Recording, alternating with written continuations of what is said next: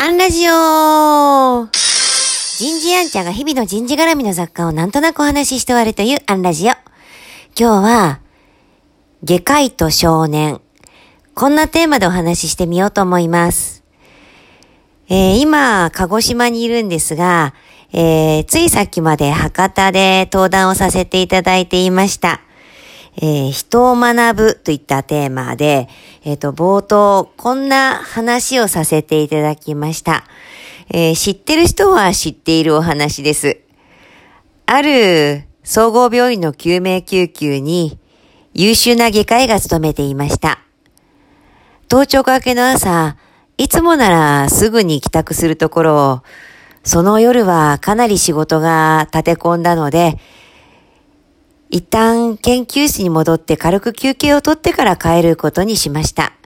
研究室でタバコをふかしながら新聞を読みながらコーヒーを飲んで、さあそろそろ帰ろうかなって思った矢先に内線がかかってきました。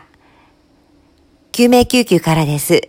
あ、先生、まだ院内にいらっしゃいましたか？よかった。実は今、二人休館が担ぎ込まれてきたんです。現場の人手が足りてません。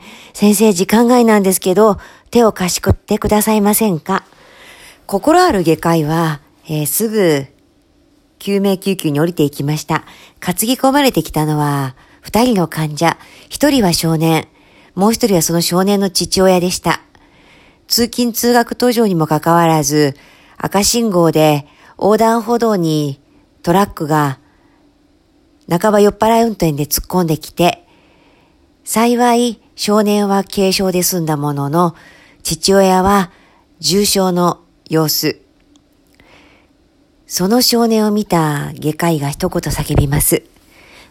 息子、この子は私の息子であると。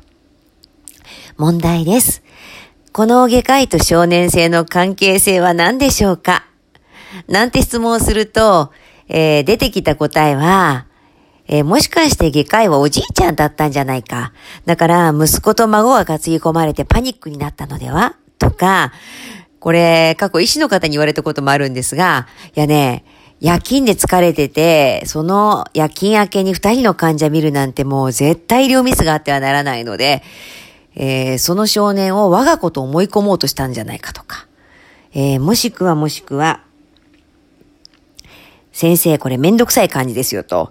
血のつながった、えー、父親とそうじゃない育ての父親が今ここで鉢合わせしたんですとか、サスペンスですね、みたいなこと言いながら、えー、もちろん絶対的な答えではないのかもしれないけれども、こういう回答もあるはずです。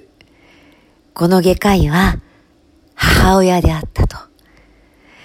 なんか人によってはね、救命救急で勤務している、そんな夜勤までしてましてや、翌朝タバコふかしながらコーヒー飲むっていう、こうもうそこで女性が外れる方は外れるんですよね。